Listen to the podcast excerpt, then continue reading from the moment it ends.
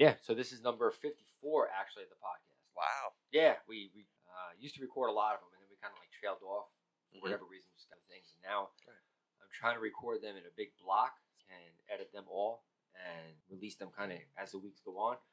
I notice it's much better when you have a lot of them in the can and then you kind of Totally. life always comes up and then you don't end up recording them like you think that you would for both you and the other guests. So Yes. it's, you know, whatever. But Yeah. now we're here with uh, Marco. Thanks for joining us, Marco. Thank you for having me. Yeah, man, you got it. And you've floated here at the float place how many times now? Ten or twenty or No, so I only had one one float experience, but right? oh my god, it was awesome. Nice, was man. awesome. Yeah. I love it. So you had one float, and all right. So we'll start before you actually even came in. What made you kind of want to explore floating, or Yeah, so my professor, um, he's floated here a couple of times, Professor Thomas Caulfield. I don't know Yeah. Yeah. So um I would I, I've been taking a class, a literature class at Suffolk, and that's one of the things that he was saying was really helpful for him. Um, past couple of months I've been having a, a tough time mentally, and he was just like, you know what?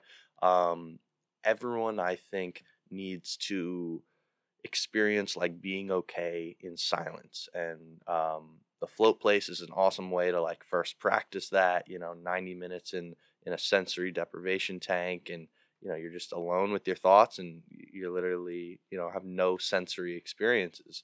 So i was like you know what? I'll give it a shot. And uh, it was the best thing i i could have done at the time. Um, i mean it taught me a lot it's great, man. Yeah. Shout, shout out to Professor Caulfield. absolutely Um, so he had talked about it in class in front of everybody, or was something he kind of just brought up to you No, he- or he talked about it with everyone. He's he's a really cool professor because um, you know a lot of the stuff that we read is some heavy stuff, and then he goes into like you know um, more personal experiences, and and he relates with other people. Um, he really puts it all out there. He's a really authentic and cool guy.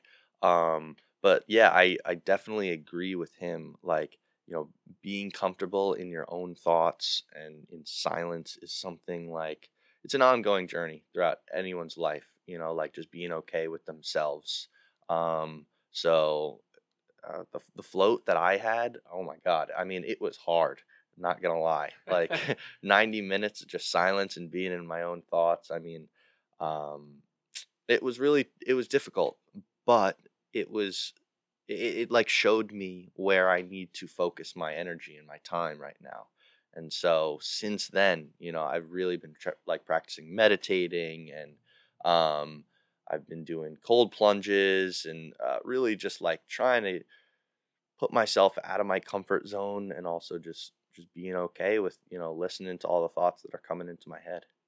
wow, man. All right, so you touched on a lot of things there. So, uh, so let me first go back to what you were saying about your professor.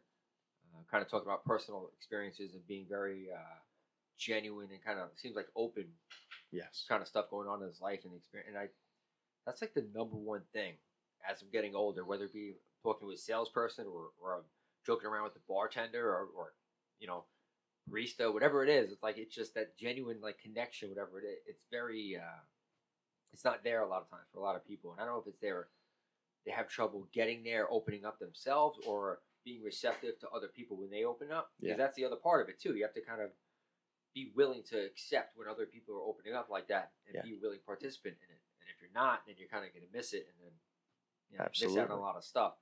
doesn't sound like you missed it. it. Sounds like you picked up right on it and went into it, which is phenomenal. Yeah. Um, so you, you had the one experience, and it was a full 90 minutes here. Full 90 minutes um, in the Infinity Room. Uh, it was awesome. Um, highly recommend it to anyone out there. But yeah, I mean, going off of what you just said, uh, that you know those experiences where you you really get to listen to someone who's authentically them and they just put themselves all out there.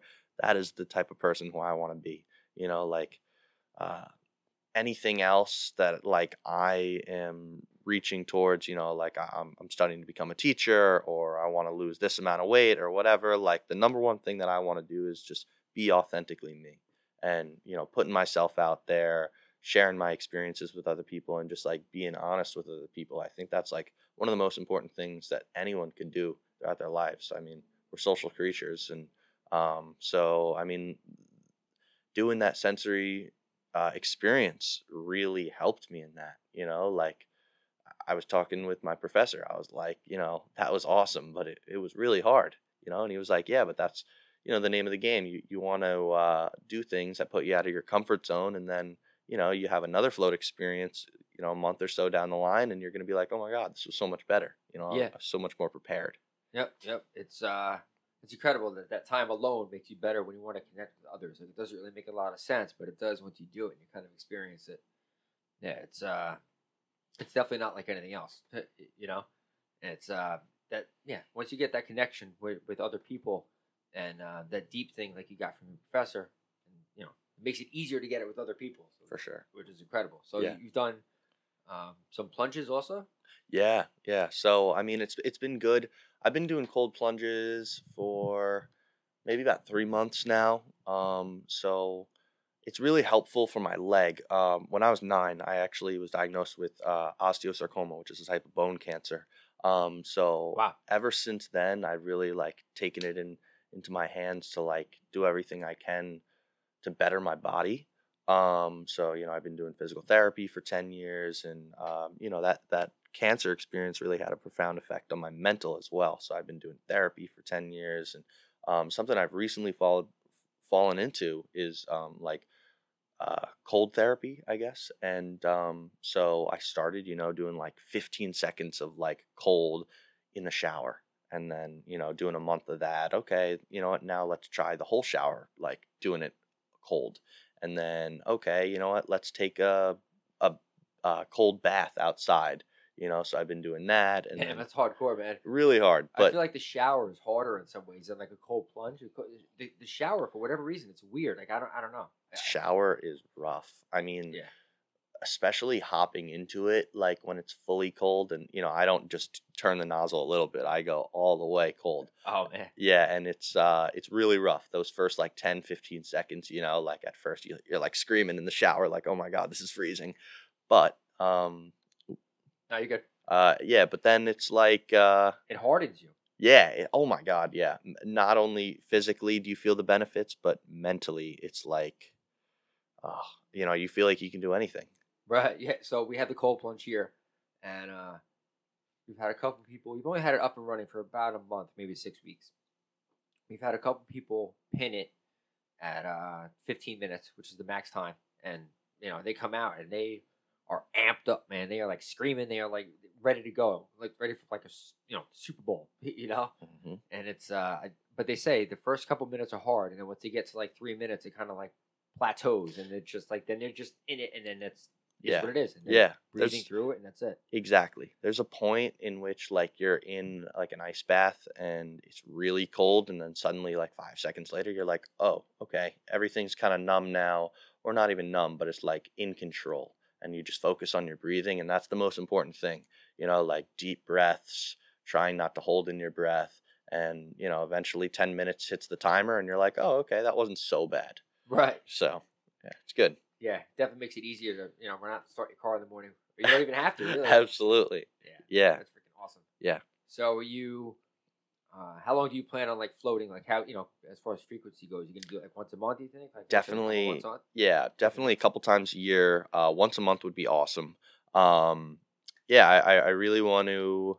It it all depends on like how I feel I'm progressing with just like being okay in my silence. And right now, it's a really difficult thing for me. So I want to like do it as much as I can, um, to really just like be okay with it. I mean, in the upcoming months, I want to do like uh like I have a goal of of like being silent for like a day, like literally 24 hours, uh, and just like seeing if I'll, you know, follow through with that. So like this is something that I can, you know, do to prepare for that. Right. You know?